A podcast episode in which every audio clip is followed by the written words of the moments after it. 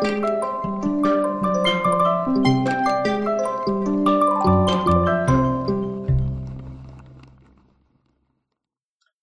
svima. Evo nas u još jednom izdanju Penkalina podcasta. Ova epizoda dio je posebne serije podcasta koja se bavi temom koronavirusa. Današnji pogled na priču je kroz ekonomsku prizmu. Čuli smo u prijašnjim podcastima da nam medicinska rješenja, kao na primjer lijekovi i cijepiva, nažalost vjerojatno ne stižu još red veličine godinu dana, što znači da nam preostaje mjera socijalnog distanciranja. Takav lockdown ili shutdown znači da zaustavljamo eksponencijalni rast i spašavamo živote, ali ima negativne posljedice na ekonomiju. Više o tome kako spasiti ekonomiju i kako ekonomisti i epidemiolozi mogu surađivati, reći će nam današnji gost Vuk Vuković. On je doktorirao političku ekonomiju na sveučilištu u Oxfordu prošle godine, a trenutno je CEO kompanije čiji su osnivač Oracle Intelligence Systems. Pa evo, hvala ti što si prihvatio poziv i dobro nam došao. Hvala puno na pozivu. Baš mi je drago da možemo pričati malo o ovome. Pa evo za početak bih te zamolio da se predstaviš u par riječi. Može. Može. Evo pa ovo što si ti rekao, u biti to je ono suština. Ne? Dakle, doktorirao sam političku ekonomiju na Oxfordu prošle godine, nakon tri godine.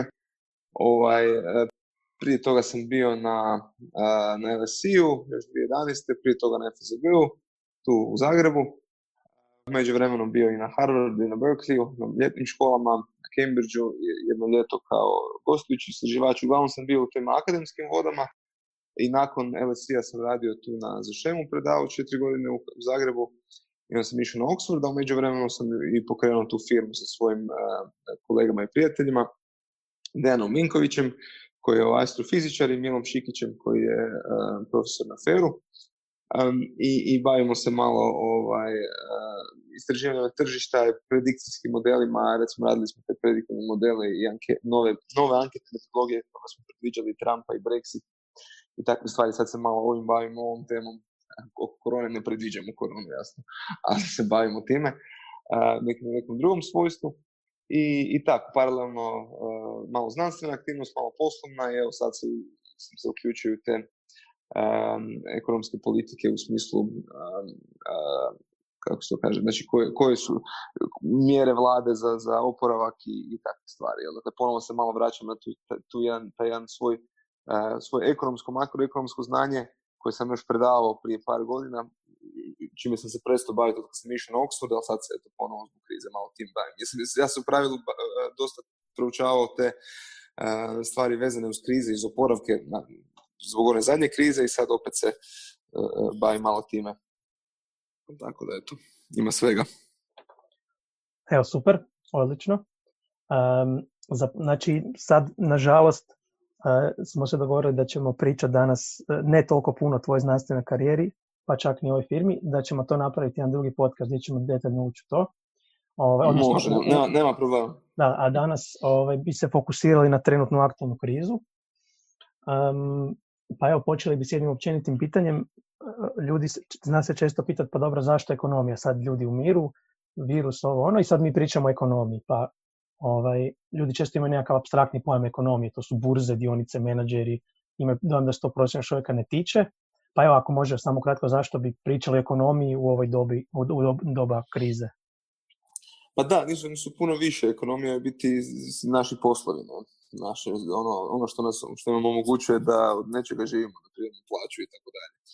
Zato je bilo bitno. Dakle, um, naravno, ono, čitavo vrijeme od, od samog početka krize moj stav i stav većine normalnih ljudi, ja tako reći, je da je naravno prvi prioritet borba protiv virusa. Jel? Dakle, to je ono što, što se definitivno stavlja uh, u glavni fokus interesa i javnosti svih. Uh, I sad je uvijek pitanje, ono, ali, ali već tada, već ono prije mjesec dana, trebali smo početi razmišljati o tome šta će biti sa ekonomijom i kako će to utjecati na radna mjesta i na, na firme, odnosno kako će ove mjere, konkretno, dakle mjere zatvaranja um, ugostiteljskih objekata i jednog dijela, ne samo njih, nego i putovanja i svega ostaloga, kako će to utjecati na firme i na poslove, da li će ono ljudi gubiti poslove i tako dalje.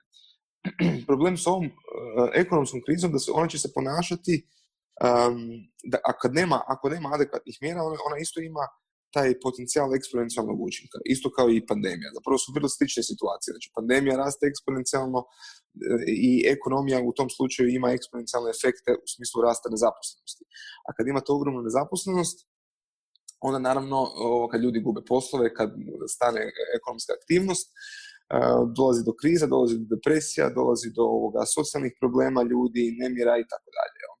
A, a, a pogotovo je to još uvijek potaknuto ovom činjenicom, recimo sad ljudi, evo nek smo dva mjeseca u karanteni, ne izlazimo van, ništa se ne događa, dakle ljudi će izaći iz ove karantene jako, ono, ajmo reći, psihološki opterećeni, promijenit će svoje ponašanje, to je apsolutno definitivno, dakle, barem u sljedećih par mjeseci.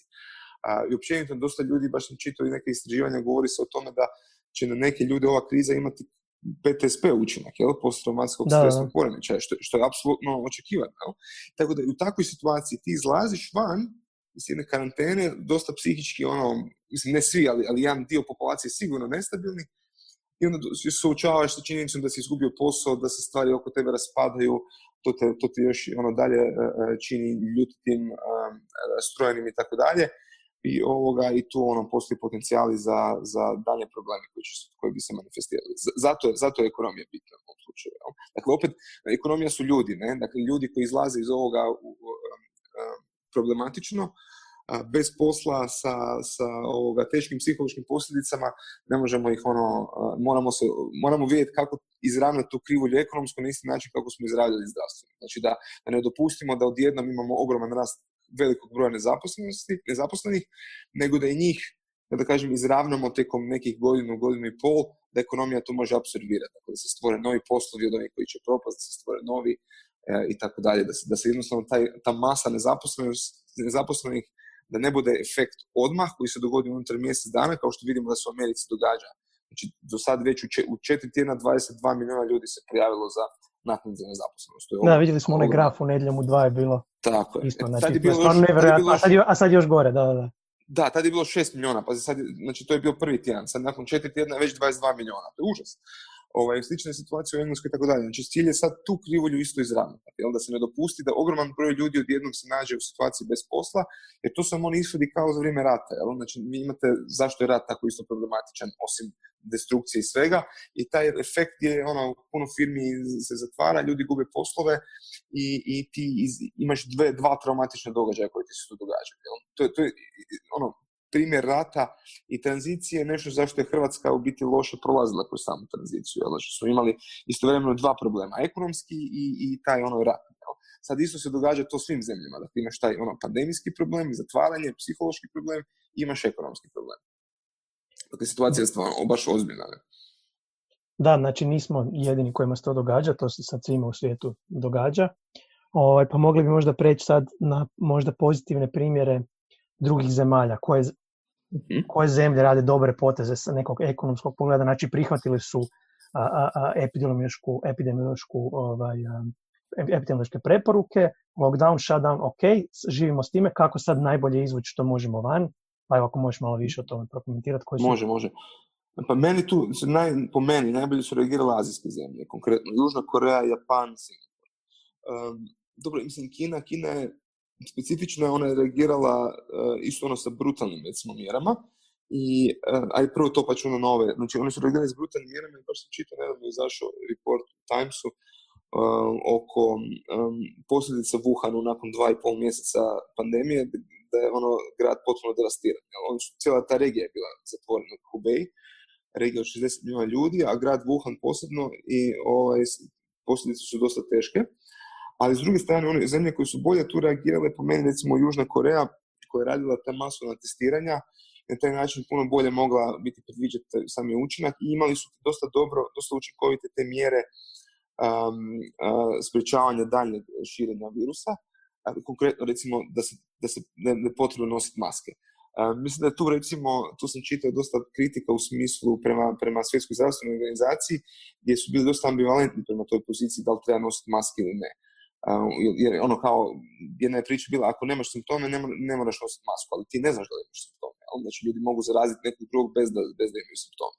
Da, bio je, strah, bio je strah s jedne strane da li će biti dovoljno maski za zdravstvene radnike, pa je onda bilo pitanje da preporučiti svima i tako, tako da da, tu je bilo dosta vaganja. Znam, bilo je, da. tako je, tako je, tako je, tako je. Ali, ali neke te stvari su se recimo brzo riješile, zato kažem, primjer Koreje i Singapura posebno, recimo u Singapur da istaknem, jer oni su imali takvu strategiju na snazi prije, još, još zbog SARS-a 2009. Dakle, oni su tad već složili dobru strategiju kako se boriti protiv uh, učinaka takve pandemije. Uh, tako da recimo njihovi inicijalni prvi par tjedana njima prolazilo jako dobro. Recimo ovaj naš kolega Mila Šikić je živio u Singapuru pa mi je sve to ono detaljno pričao.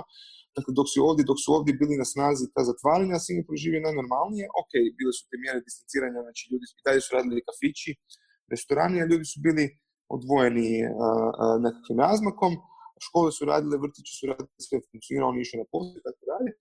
Ali ovaj, ono što je Singapur um, natjeralo da, da implementira malo strožije mjere je činjenica da ljudi koji su dolazili izvana. E, I onda su oni malo, onda su oni napravili, odnosno doveli do problema i virus se malo brže proširio. Ali općenito mislim da po meni korejski pristup, Japanci su imali sličan primjer sa tim onom jakim inzistiranjem nošenja maski i tako dalje, što je dosta pomagalo, ali Koreja je imala najbolji primjer baš u tom masovnom testiranju, gdje si ti onda mogao ovoga, točno odrediti sa puno jačom preciznošću gdje se nalaze ti ključne, ključni elementi koje treba izolirati, a da ostatak ekonomije može funkcionirati. Po meni je to bio dosta, dosta dobar pristup. Ono, bitnog trade-offa gdje ti nisi uništio ekonomiju, a, a, a uspješno se boriš protiv virusa. Sad sam čitao zadnje da imaš nekih, nekih slučajeva koji su se ponovo, ponovo vratili, tako da virus nije stao. To mislim da, da ljudi imaju tu krivu percepciju da je sad stvari jenjavaju. Ne bih rekao. Jel? ovo će se događati u ciklusima. Bar ne, ovo je maraton. Po podacima koje ja gledam. Da, ovo je maraton, apsolutno. Da, to ćemo sad plesati godinu dana, barem do, do cijepiva lijeka, što je oko godinu dana sad. Sigurno. I ti, i ti računaj, čitavih tih godinu dana će imati ogromnu neizvjesnost u ekonomiji jer i, i, i ponašanje ljudi će biti drugčije. To to je ključna stvar. Znači, ponašanje u smislu, dakle, evo, samo razmislite o tome koliko će sad ljudi ići na koncerte, ići na nogometne utakmice, ići na, ne znam, konferencije, što god. Da, iće neki, ali jako puno ljudi će odlučiti ne ide, recimo. barem dok, dok se ne dođe do cijepiva ili do nečega. Tako da, ono, ponašanje ljudi će definitivno biti e, promijenjeno, u sljedećih par mjeseci do kraja godine sigurno i to će opet utjecati na danju potražnju i na, i na, ovaj, i to kako će se ekonomija dalje razvijati. Dakle, ne samo ovaj, ove sad firme koje su sad zatvorene, jer pitanje je, dakle, sad su zatvoreni ugostiteljski objekti. Znači, pitanje je koliko oni mogu nadoknaditi taj svoj pad prometa koji su sad imali. Znači, prepostavka je, e, e, recimo, dosta vlada kad radi te mjere, ok, pomogni im sad na tri mjeseca, onda kad sve se zatvori, oni opet funkcioniraju dobro. Ma neće. To, to, je, to, je, to je ono, uh, jednostavno nije istina. Da, funkcionirat će bolje nego u lockdown, ali neće se sve vratiti na staro, to je sad. Ma kakvi, pazi, pazi, znači, ali ti moraš nadoknaditi, ti imaš dva mjeseca nula prihoda, znači ti to moraš nadoknaditi u nekom trenutku, jer čekaju te kre, obveze kredita koje imaš, čekaju te obveze, dobro, plaća i države, tu su države dosta uskakale, poma, što su pomogle zemljama, odnosno, pardon, firmama da subvencioniraju te plaće svojim zaposlenicima, ali da, većina zemlja u svijetu ipak je, ipak je za vrijeme lockdowna je nekako uh, radila subvenciju plaća, ako hoćemo je, je, ili nadoknadu plaća za, za što ne smije raditi. Ne? Je, to, to, je bilo, kažem, to je bilo nužno jer, jer ono, ne, znaš, ne možeš ostaviti ljude bez ikakvih primanja u ovom trenutku. Znači, imaš troškove koji ti, je to, znaš, ono, održaš. Da, da, hladni pogon imaš. Tako je, tako je, tako je. Dobro, i sad recimo, ovaj, bilo je pitanja na, na ovoj pk stranici, uh, Znači, koliko sad recimo će se zadužiti zemlje prosječno, koliko će se zadužiti Hrvatska, koliko je opće, jel postoji neki limit, e, e, mi ćemo sad biti, ne znam, da li ćemo na kraju imati 80%, 90% duga što se BDP-a tiče, ovaj, i sad da li postoji neki zdravorazumski, naravno, najbolje da si nula dužan, ali ako pričamo da li postoji neki, mhm. neka granica gdje postoje već opasno da si toliko puno dužan i kako onda se funkcionira vraćanje um, duga i tako dalje, od koga bi se uopće zadužili, ko sad, ko sad svi, svi hoće, svi hoće ovaj, pa tako recimo u tom smjeru možda. Ne, ne da, super pitanje. Ovako, znači, um, granice zaduživanja ovisiti o strukturi ekonomije. Dakle, da li si ti um, ekonomija koja je percipirana kao stabilna, uh, u smislu ono da imaš uh, uh, kako da kažem, da imaš jako povjerenje u, u, u tvoju ekonomiju. Primjerice, četiri zemlje na svijetu, ili pet, ajmo reći, zemalja za svijetu, može se praktički zaduživati do u nedogled, zato što im postoji ogromna potražnja za njihovim dugom. To su SAD, to je Njemačka, to je uh, Japan, Britanija i ajde u neku ruku Kina, ali to je sad, ono, ajmo reći da da. Um, zašto? Zato što jednostavno uvijek će postojati potražnja, pogotovo za ove prve četiri Kina je to dvojbeno, možemo o tome spraviti, ali ove četiri zemlje svakako. Recimo, Japan je zemlja sa dugom BDP od 230%. Um, zašto? Zato što Japanci, većina, većina vlasnika tog duga su Japanci, japansko stanovništvo. Ljudi koji kupuju državne obveznice, no da nikad tu nemaš ono opasnosti da će država bankrotirati neće moći servisirati svoje obveze. U pravilu te četiri države ljudi im jako vjeruju da nikad neće bankrotirati. Tako da za njih taj, taj limit nekakav, ajmo stavlja se nekih 90 do 100% duga u BDP-u i onda je to ovaj, prihvatljivo, iznad toga je ono problematično, ali u pravilu um, znaš, ono, Amerika koja ima, koja ima svjetsku rezervnu valutu može de facto printati koliko hoće, što će uvijek biti ogromna potražnja za novcem. Mi nismo u takvoj situaciji. Hrvatska ne može printati koliko hoće, zato što nemaš uh, neograničenu potražnju za kunama i kad bi to radio, samo bi stvorio bi inflacijski efekt ovdje i ovoga uništio bi tečaj i a, imao bi ono hrpetinu drugih problema. On, to je sad ono kad govorimo o ekonomiji, uvijek trebamo govoriti tri, četiri koraka dalje od nekakve, nekakve mjere koja se predlaže. Tako da za zemlje poput naše je ta neka granica otprilike 60% duga u BDP-u. Mi smo sad na 75, što smo nakon zadnje krize narasli um, udvostručili, tad smo imali sa 35, skočili na, ne, sa 40 skočili na 85, ovaj, dakle više nego udvostručili. I sad smo to malo smanjivali, ali opet je to relativno puno. Um, tako da sad, kad krene ovaj, val zaduživanja, bit će jako, ovaj, jako teško um, uh, naći uopće kupce duga, ajmo to tako, tako se izraziti. Jel? E, tako da u ovom, u ovom situaciji jedini kupci duga postaju centralne banke, što, što je, može biti dobro, i ne mora biti dobro. Jel? Konkretno, ajde, ako si u eurozoni, onda će ti ECB uh, uh, platiti, na taj način reći, većinu tog duga koji se ti želiš zadužiti, ovaj, ili ćeš, ako nisi u eurozoni... E, mi nismo u eurozoni, pa... Znam, znam, mi nismo, natjerat ćeš domaće, domaće banke. Znači, HMB je recimo pustio likvidnost bankama oko 10 milijardi kuna, od čega će 6 milijardi otići na kupovinu tih obveznica državnih, jer to, to direktno dolazi u proračun. Ne? A onda će tu mirovinski fondovi biti natjerani da kupuju te obveznice, pa će biti ono neki drugi komitenti natjerani, da li će biti strani investitori, pa vidit ćemo. To, to je sad problem s kojim se ministar Marić suočava, ovaj, jer svaki ministar financija mora uvijek naći ovaj, ko će kupovati taj dug, nije to, nije to jednostavno kako ljudi misle. U pravilu to funkcionira da odete, ako će želiti da strani investitor kupi dug, odeš e, van na sastanak e, tih nekih najjačih investitora, doslovno tako funkcionira, to je soba ono 30 ljudi i ti moraš uvjeriti da si fiskalno sposoban da, da ti kupe tvoj, tvoj dug. Tvoj Što znači da ćeš im moći vratiti, to je znači. Naravno, i, da, i, zato ono stavljaju te mjere da se prate koliki su ti deficiti, koliki su, koliki su problemi s dugom i tako dalje. Mislim, sve će zemlje sad imati taj problem. Sve će zemlje apsolutno prekoračiti. Recimo, Italija je trenutno na 130% duga u BDP. Oni se moraju zaduživati. Jel? Grčka je na 170%. To su dvije zemlje koji su i prije krize ove, i prije zadnje krize bile fiskalno izuzetno nestabilne zemlje. I ovoga, zato je bilo onaj problem sa Grčkom da, da je čito vrijeme plesala na rubu bankrota. I sad će opet se događati to. I Italija isto plesala na rubu bankrota.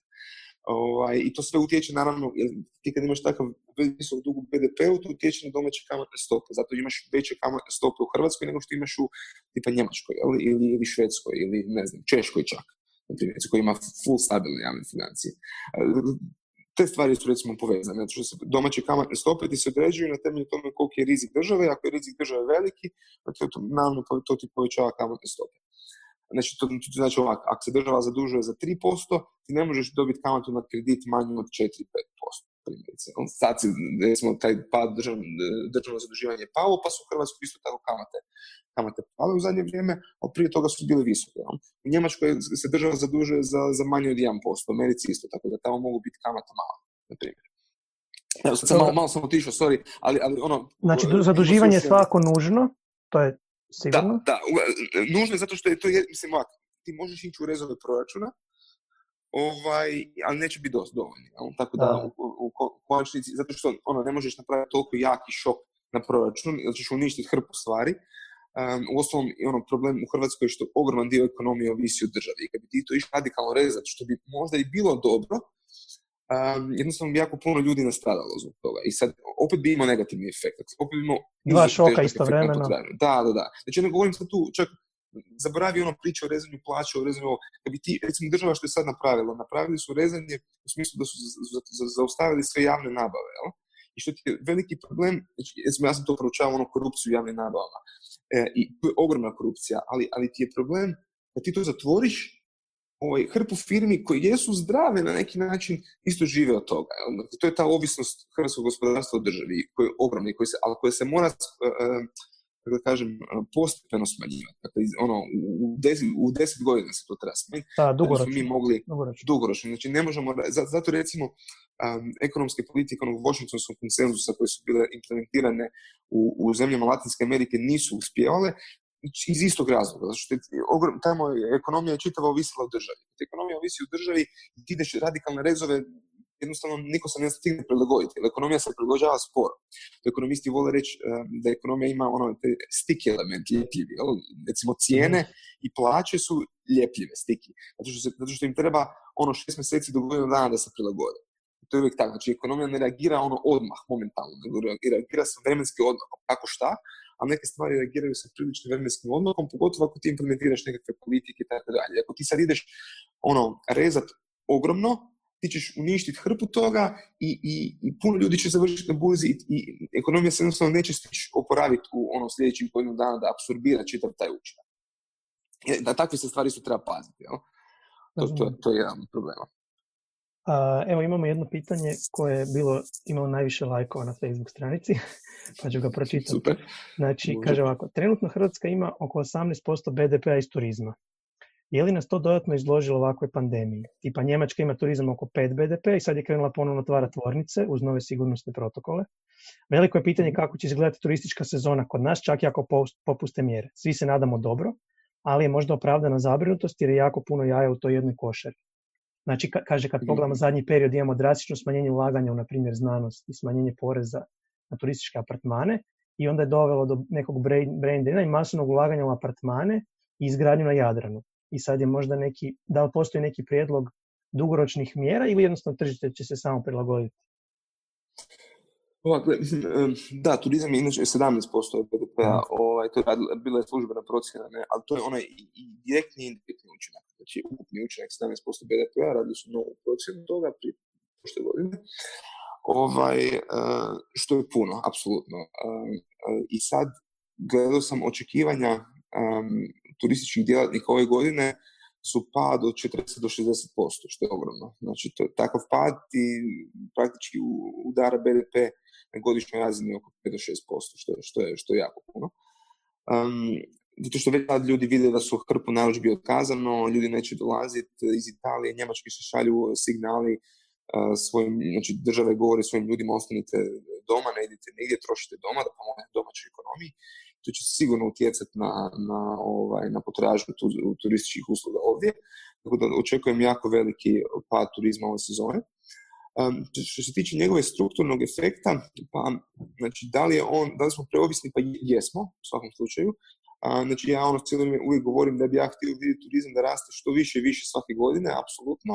Pa, znači, apsolutno da raste, ali da se relativno smanjuje u BDP-u. Znači, ono, to je da druge, stvari, turizma, da druge stvari imaju isti veliki rast, to. Da imaju još veći rast, to je plan. Znači, turizam, da pače, znači, turizam, ne volim ono, uh, uh, govoriti loše o turizmu, što on doista prehranjuje jedan ogroman dio uh, Hrvatske. Znači, čitava Dalmacija praktički od toga, od toga živi. Bez toga vi bi imali, bez turizma, mi znamo kako bi izgledali. Mi ne bi izgledali kod, ne znam, Češka, mi bi izgledali kod Srbija i Bosna. To je ono, jedan definitivno bez turizma. Dakle, imamo uvid u to kako bi izgledali. Tako da on nas doista spašava i čini nas, u jednu ruku nam daje i taj, kako, kako imate ogroman priljev kapitala od turizma, um, to se uvijek slijeva na, ono, znači, ljudi dolaze, uh, ostavljaju novce tu, ti ulažeš u to nekakvu potrošnju, dakle ono, ideš u apartmanizaciju, što isto ti na neki način diže ekonomiju, dakle diže građevinsku industriju, diže industrije razno razne koje su o tome, koje o tome ovise. Um, tako da ima tu nekakav efekt pozitivan na potrošnju i mi doista zbog toga jesmo recimo bogatija nacija od primjerice Srbije, no? iako njih ima duplo više od nas, što je, što je fascinantno. No? Baš zbog, zbog tog efekta turizma.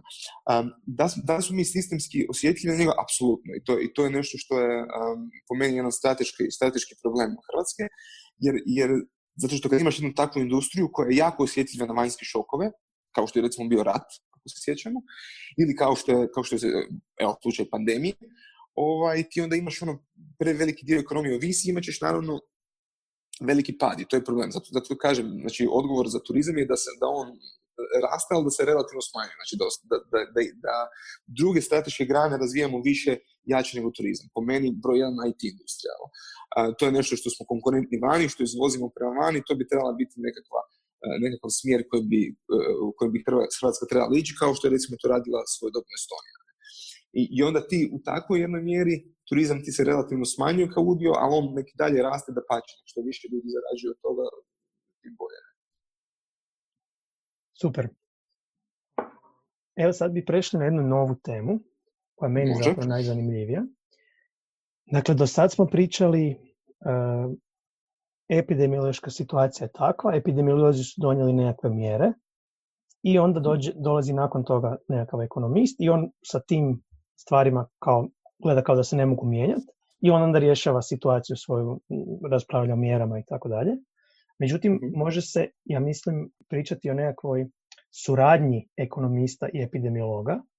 Ovaj, mhm. znači, recimo, imaju, imaju baš, uh, njemački znanstvenici su izbacili nekakav plan kako se boriti protiv pandemije i tamo onda oni gledaju, ekonomisti su onda pogledali, ne znam, koje su industrije s najvećom dodanom vrijednošću, pa onda gledaju koliko koštaju testovi, pa koliko koštaju, pa znači tu se govori o jednoj baš pravoj interdisciplinarnosti gdje ekonomisti uče puno o, epidemiološkim, o epidemiološkoj struci i epidemiolozi uče o ekonomskoj struci. Pa recimo ako se pogleda za Hrvatsku, dakle možeš malo pričati o projekcijama koliko je to zapravo gubitak, znači nekakav ako imamo mjesec dana shutdowna ili lockdowna, mhm. koliko je to gubitak uh, baš ono, u eurima, kunama. mm da, da, da, dakle, uh, definitivno, to što si rekao, mislim da je, um, dakle, definitivno se treba u ovakvim situacijama um, pitati jednu i drugu struku, dakle, i epidemiologije s jedne strane, i, i, ali te stvari se trebaju koordinirati um, sa, sa ljudima koji se bave ovoga ekonomijom, s ekonomskim politikama, čisto da se taj efekt, da se, da se računa taj, taj učinak. Dakle, po meni, recimo, u, u tom stožeru trebalo sudjelovati ministarstvo financija, jel, konkretno kod nas, a, baš ovo što si rekao, da se, da, se, da se vidi koje su te grane koje su jako pogođene i koliko će biti taj efekt. I onda računamo trade-off, dakle koliko ti se isplati um, smanjivati jedno, odnosno dizati jedno da bi, da bi drugo padalo.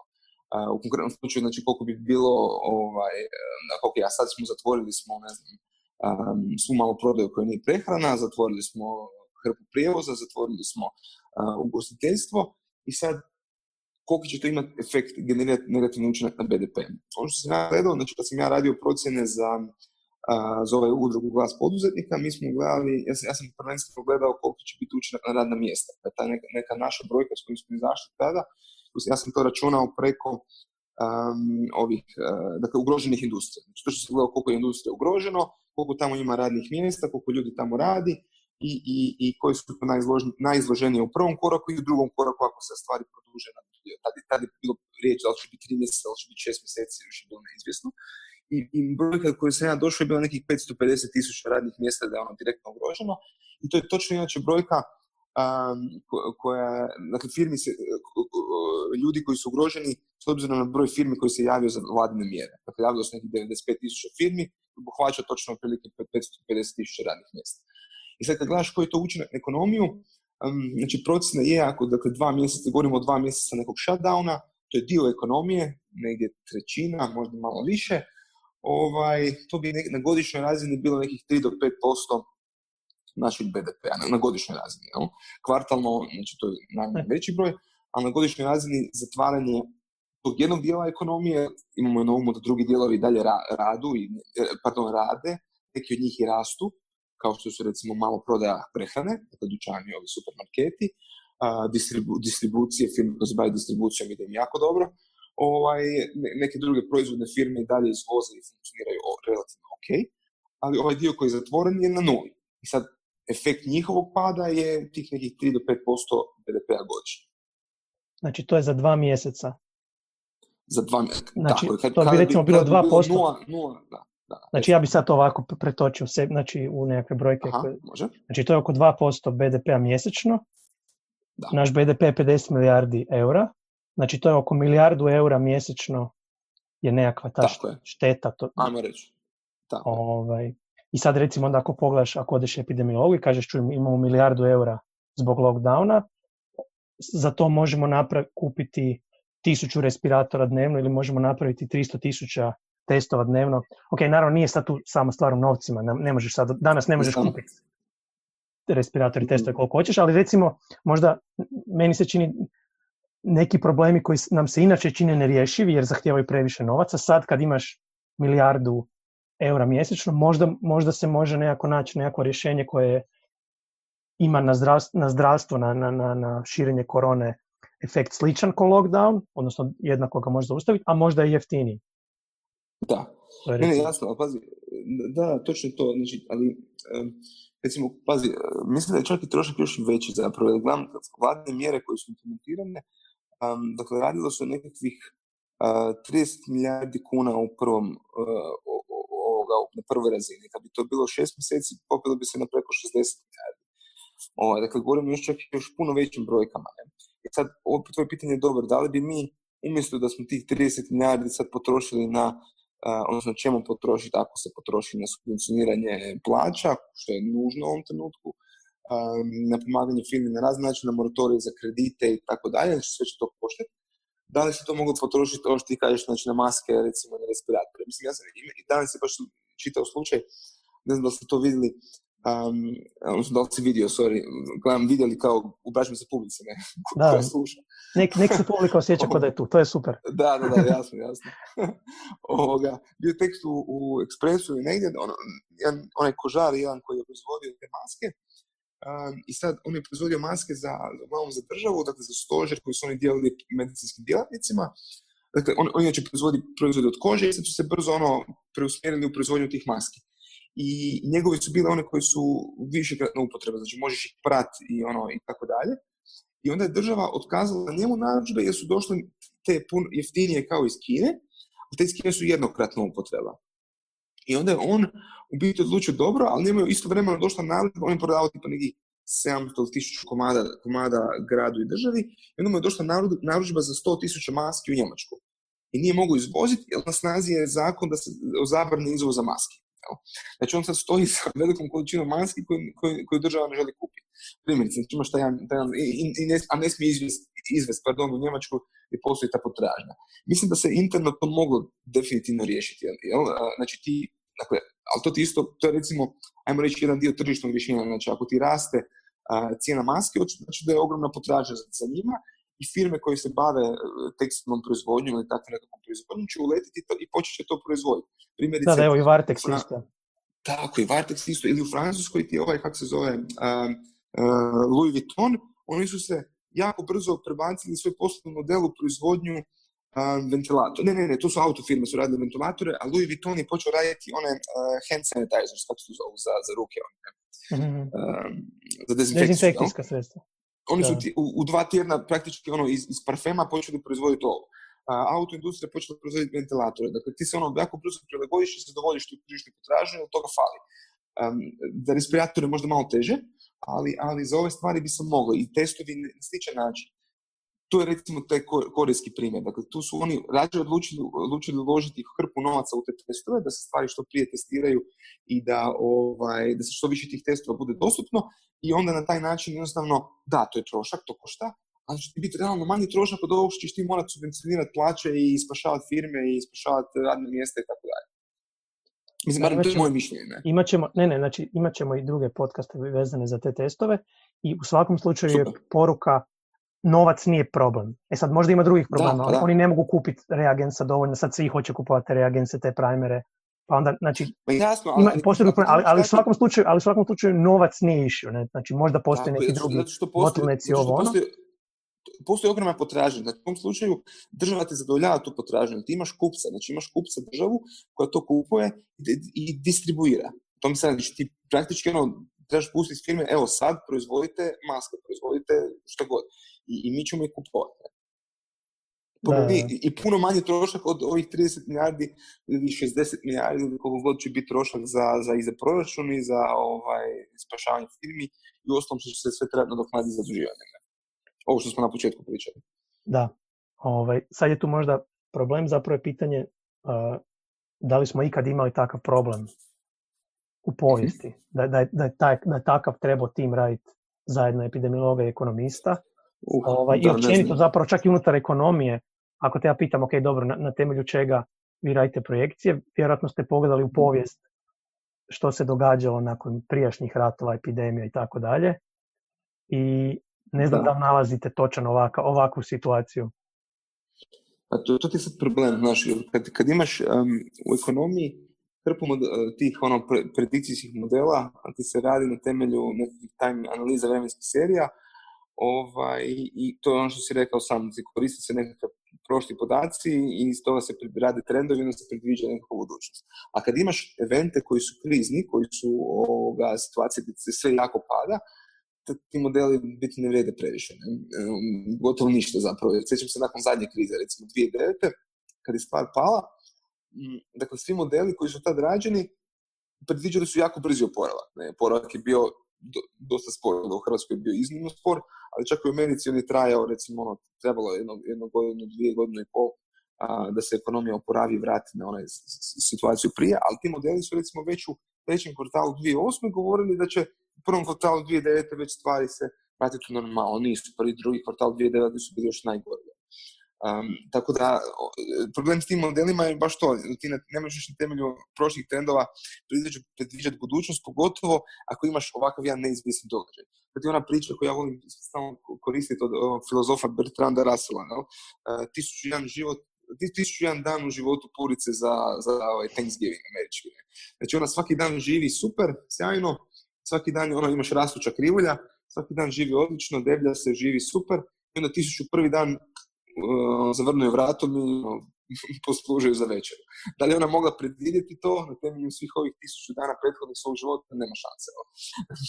znači, njezin uh, linearni model aproksimacija njezinog života i, i blagostanja je bila i dalje linearna. A, na, na, a potpuno krivo. A potpuno krivo. Jel, tako, da, tako tim počinje i Black Swan knjiga isto. Tako, znači ti kad, imaš, kad imaš takve krizne evente, dobro, recimo što je Taleb govori da ovo nije Black Swan, on govori da je ova kriza White Swan, to je recimo interesantno. Ali dobro, to je druga diskusija. Um, ali, ali ono, u, biti što je, ti, ti kad imaš tako veliki pad, a jednostavno ne možeš Ti sad u ovom trenutku ne znaš kako će biti kretanje stope nezaposlenosti u Americi nakon ovoga. Jel? Ja isto, znači, ono, kad govorimo o predviđanjima BDP-a, ja sam tu vrlo oprezan, jer sad mi gledamo ovo što smo sad nas dvojica rekli, dakle, ok, nekih 3 do 5% zbog shutdowna, turizam nekih 5 do 6%, ali opet ja nemam pojma uh, koji su uopće rezultati za prvi kvartal, za drugi kvartal, tek negdje u devetom mjesecu kad imamo podatke za prva dva kvartala, kad vidimo pravi učinak shutdowna, uh, možemo govoriti o tome koliko će biti ono, otprilike BDP, ali opet tu ne možemo računati tu promjenu u ponašanju ljudi. I to ti je problem u ekonomiji. Jer stvari, kad, kad, kad ti puno toga ovisi o, o ljudskom ponašanju, o tom ljudskom psihološkom faktoru, jako je teško raditi i, i tu, ti, tu ti glavni problem bilo kakvih forecasta i ovoga predikcija u ekonomiji. Znači zapravo je teško biti stručnjak u trenutnoj situaciji bilo kome. Ne, za, za, za predviđanje ekonom... ne, ne, za predviđanje je gotovo jako teško, ne? U, ovaj, ali za, za druge stvari, za recimo za stvari um, učinaka nekih politika uh, na gospodarstvu, e, tu već možemo nešto reći. Jel? Gotovo uh, ako, ako su one temeljene na istraživanjima koja su napravljene na način da um, da, da ajmo to tako reći, aproksimiraju nekakav ovoga randomizirani ovaj control trial. Ne?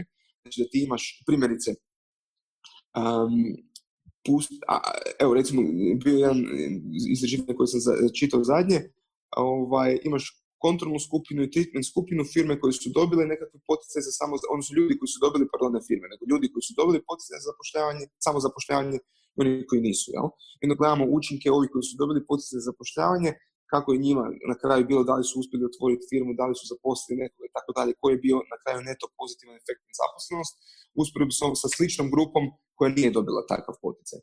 Ovoga, I na kraju se pokazuje da je, da je on dosta dobar. Zato recimo jedna od uh, loših mjera vlade je bila da se ukida taj poticaj za samozapošljavanje. Po meni trebalo u ovoj krizi apsolutno dopustiti uh, ljudima koji su izgubili posao da im poticaj pa nek nešto pokrenu. Dosta njih neće pokrenuti, ali oni koji hoće će uh, pokrenuti jedan kaskadni učinak na ostatak ekonomije da krenu zapošljavanje.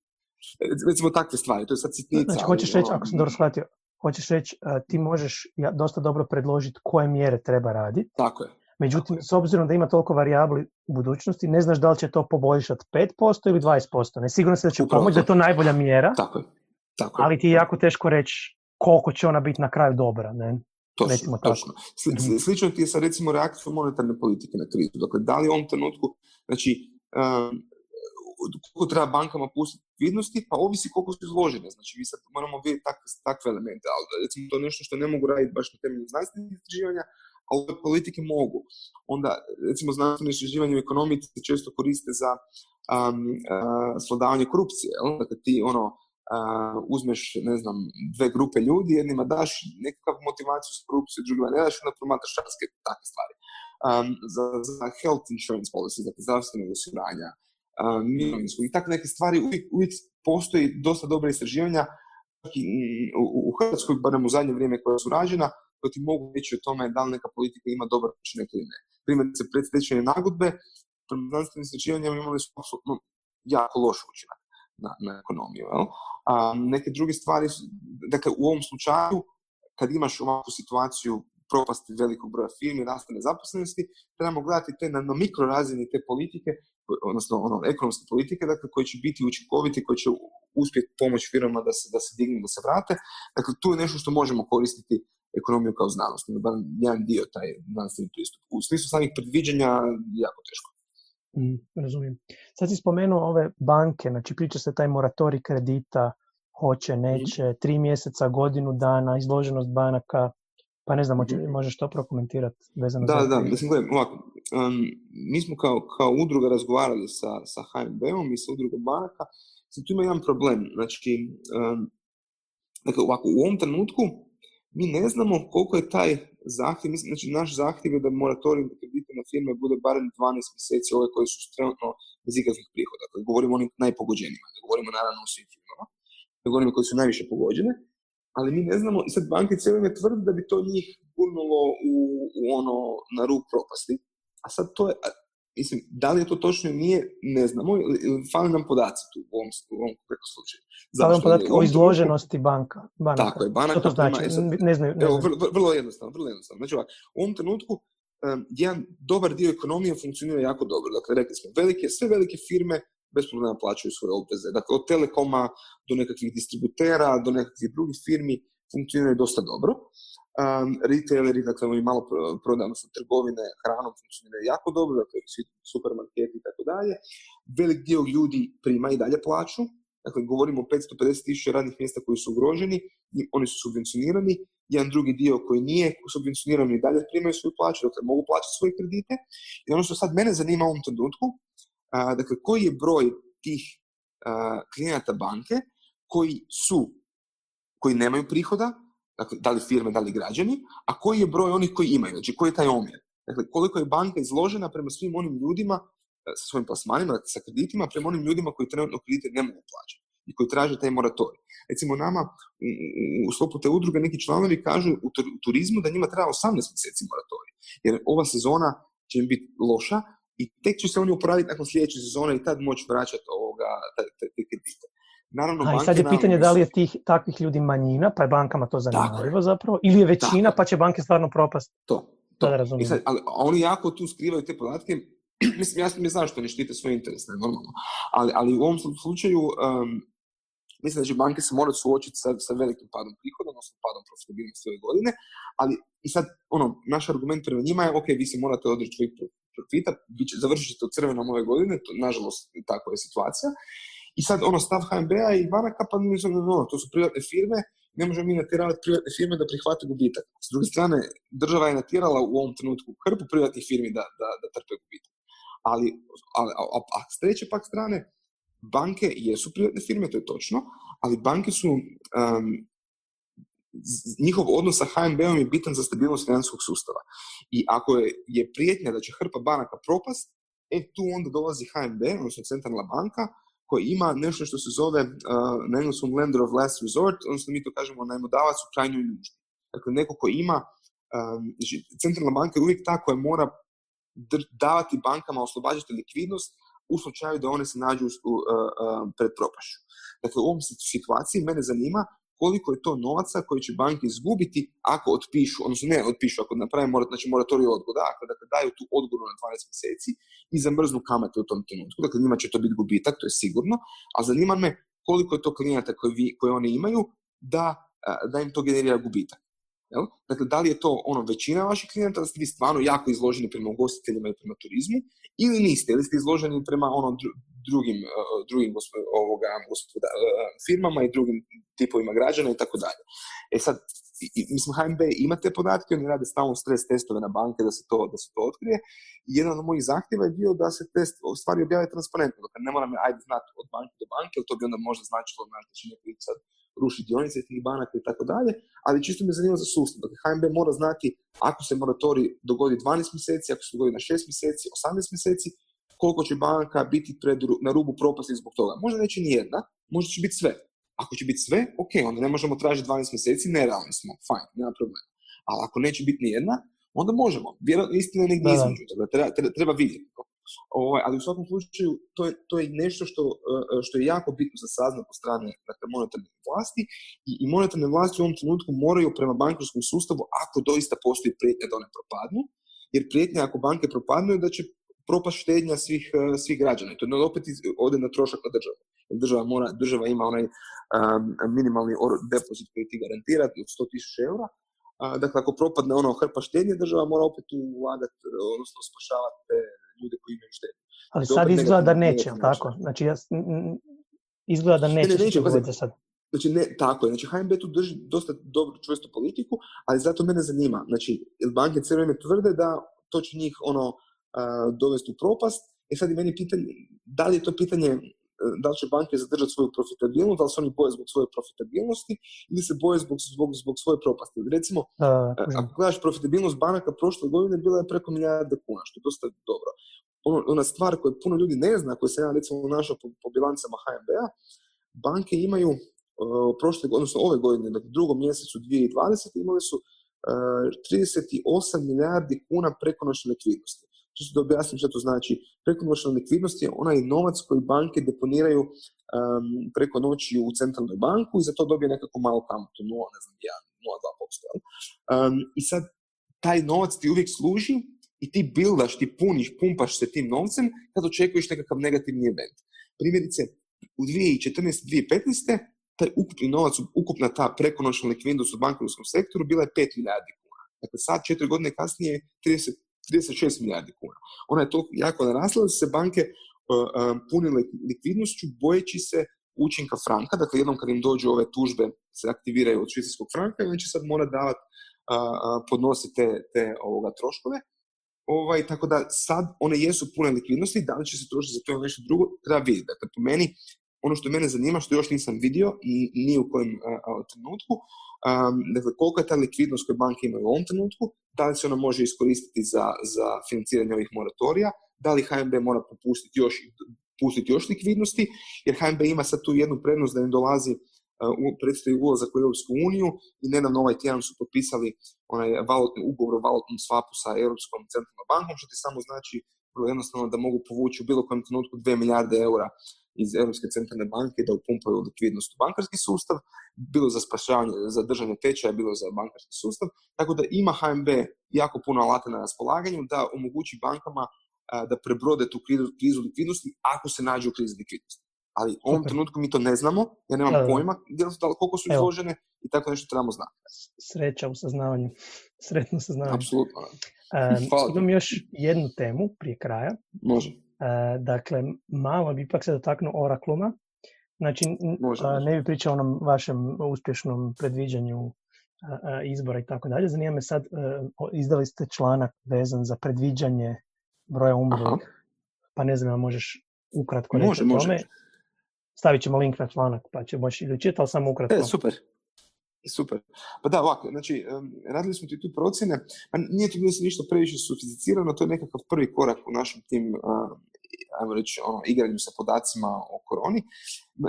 Postoji nekoliko problema koje smo tu htjeli ovoga adresirati. Jedan od tih je da je kad ljudi koji gledaju recimo relativne podatke, znači koliko je taj stopa smrtnosti, su problematični, jer ti ne znaš koliko je slučajeva stvarno ljudi zaraženo. Jel? Dakle, ne testira se dovoljno, um, postoji nekakva informacija da između 50 i 80% ljudi su asimptomatični, znači da nemaš pojma da li imaju, ovaj, odnosno ne znaju uopće da imaju, da imaju simptome, da imaju virus. Ovaj, I sad kad uzmeš te neke stvari, ovaj, kad počneš razmišljati o tome, znači zapravo jedini podatak koji ti je relativno siguran je apsolutni broj umrlih. Jel? Ali to je ono pitanje da li su ti svi ljudi umrli od, mislim, oni jesu umrli od korone, ali da li bi umrli onako i ovako i ovako i onako, sad to je, to je sad... Ja, to je da li su umrli od korone ili sa koronom. Tako je, sa koronom, točno to. E, e sad, mi, mi smo ovaj, tu, ali, ali ono što je činjenica da se ono, e, broj smrti um, od toga povećava naravno drastično i ono, ljudi leže, znači mrtvačke vreće su ovaj, vani po ulicama i te stvari, izim po ulicama, ne po bolnicama i te stvari jesu grozne i bolnički sustav se opterećuje. E sad, ono što smo mi htjeli, biti smo samo htjeli fitati drugčiji tip krivolje, um, smatram da sa svojim eksponencijalnim krivoljama ne može dobro opisati o, taj slučaj, um, slučaj smrtnosti, nego smo htjeli malo vidjeti um, da li sa nekakvim drugčijim fitom možemo bolje predviđati, čisto to. Dakle, ovo je sad bilo, mi smo stavili to online, čisto da vidimo kasnije da li će taj naša metodologija, on, mislim nije neka metodologija, to je ono nekakva malo drugčija tip regresije, o, ništa sad posebno, ali da vidimo da li će to možda bolje ovaj, predviđati te ukupni broj smrtnosti. I sad ono što je nama tu bilo zanimljivo je um, dakle, da pratimo kretanje tih, uh, tih broja umrlih po zemljama i da s obzirom na tom pokušamo anticipirati kako će države početi relaksirati mjere. Um, a s druge mm-hmm. strane imamo isto, istovremeno i radimo i nekakve ovoga, ankete sentimenta i analiziramo baš ono što sam na početku sad ovog podcasta pričao, te psihološko stanje ljudi. Dakle, zato, zato sam pričao o tome, da što već vidimo ono neke rezultate, da, da ljudi izlaze iz dosta teškog psihološkog stanja, barem jedan dio, i, ovaj, i mijenjat će definitivno svoje ponašanje. Sad treba vidjeti ono, prvo da li će ljudi biti, koliko će još dugo izdržati sljedeće ove mjere. Dakle, mi kad smo počeli te testiranja, to je još bilo prije dva tjedna, ono, nije se uopće znalo do kada će te mjere trajati, da li ljudi još mogu izdržati. Imali su onaj slučaj, ne znam, u Italiji, ljudi su prva dva, tri tjedna karantene pjevali po balkonima, jednom trenutku je to samo stalo. Zašto je stalo? A zato što ljudima već dosta, znači već ti je, već ti je kufer svega. Ne? Um, I sad, ono, da li će ljudi zbog toga kršiti mjere karantene ili neće i tako dalje. Onda kad izađu iz karantene, kako će se ponašati? To su sve ono dosta teška i komplicirana pitanja, a sad mi imamo tu, neki taj metodološki, ovaj, ne moramo sad o tom pričati, ali to je neka naša ta inovacija s kojom pokušavamo saznati što preciznije to kako se ljudi osjećaju i kako će se ponašati. Jel? Dakle, ovaj, taj tekst je samo prvi korak na kojem ćemo mi još nadograditi te anketne informacije i probati ono, razumijevati kako će se to imati utjecaj kasnije na ekonomiju, na firme, na kretanja u društvu i gospodarstvu. E, to sam zapravo htio teaser za koji su vam zapravo širi planovi. Pa je, evo, evo to ti je širi plan, da. Da ti to objasnim. da, da, da. E, dobro, e, evo ja bi sad s ovim završio. E, hvala Super. puno što si nam gostovao u podcastu. Ma, hvala e, tebi na pozivu puno. Pa eto, baš mi je drago. Hvala svima što su postavljali pitanja pa smo mogli još bolje ovo napraviti. I evo, nadam se da kad se prašina slegne, da ovaj, ćeš nam se opet vratiti pa ćemo detaljnije pričati o tvom doktoratu koji je isto jako zanimljiv i o toj metodologiji. Može. Eto. Može, može. Hvala puno. Vrlo, vrlo rado. Hvala tebi.